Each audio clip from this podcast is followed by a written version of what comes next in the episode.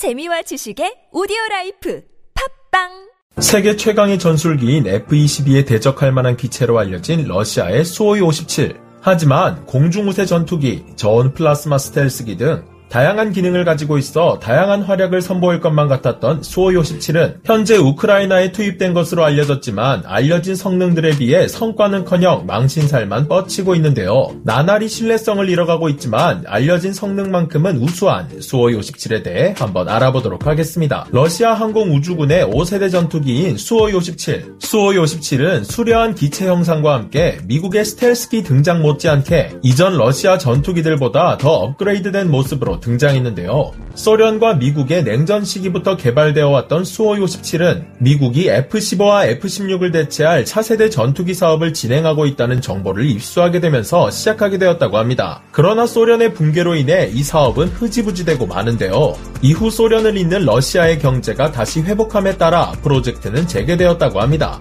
뒤늦은 개발로 인해 초조해진 러시아는 F-22를 견제하기 위해 수호이 57에 공을 더 많이 들이게 되는데요. 수호이 57의 첫 번째 장점은 바로 통째로 움직이는 수직꼬리 날개입니다. 보통의 전투기들의 수직꼬리 날개가 여러 개를 붙여 만든다면 수호이 57은 수직꼬리 날개를 통으로 만들면서 기존에 탐지되기 쉬웠던 문제점을 보완해 RCS 레이더 반사 면적을 줄였는데요. RCS 레이더 반사 면적은 스텔스 기능에 지대한 영향을 주기에 스텔스기로서의 큰 장점이라고 할 수 있습니다. 두 번째 장점은 수려한 기체 형상에 숨겨져 있는데요. 다이아몬드 익의 형상을 띠고 있는 수호이 57의 주날개, 델타익을 기반으로의 스텔스 성능의 향상을 위해 개량된 이 주날개는 다른 나라의 스텔스기에서도 찾아볼 수 있는 형상으로 스텔스 성능을 한층 더 업그레이드 시켜줍니다. 또 수호이 57은 이 주날개와 더불어 공력 특성을 보강하기 위해 주날개 앞쪽에 큰 strake를 장착했는데요. 주날개의 양력 발생량을 조절해 선회 성능을 높이거나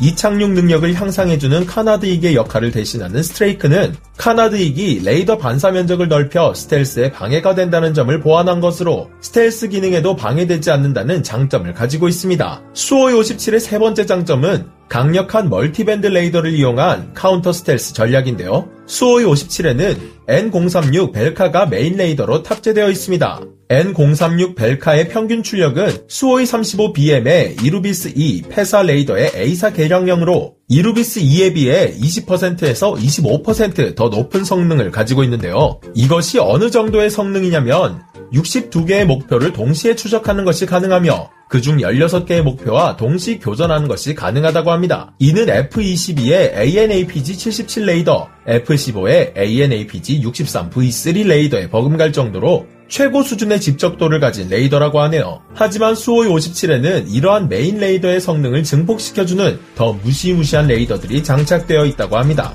바로 X band AESA 레이더와 양쪽 주날개에 설치되는 L band AESA 레이더인데요. 이러한 multiband 레이더는 수호이 57이 더 쉽고 빠르게 적기를 찾아내 전략적으로 요격할 수 있게 해준다고 합니다. 수호이 57은 이 외에도 많은 양의 무기를 실을 수 있는 폭장량, 강력한 전자전 체계와 최신 항공전자 장비 시스템 등 수호이 57의 스펙을 보고 있자면 미국을 잡기 위한 러시아의 부단한 노력을 엿볼 수 있는데요. 멋있는 외형과 화려한 스펙으로 수호이 57은 등장과 함께 많은 이들의 기대와 사랑을 받았으나 이 모든 성능이 사실이었다면 F-22와의 대적도 기대해볼 만했겠지만 시간이 지날수록 드러나는 과장된 부분과 애매모호한 부분들로 인해 수호이 57은 점차 그 신뢰를 잃어가고 있는 것 같습니다. 미국을 잡겠노라 당당히 선언한 러시아의 미래 전투기의 향후 방향은 어떻게 흘러갈까요? 여러분들은 오늘 소개해드린 수호이 57에 대해 어떻게 생각하시나요?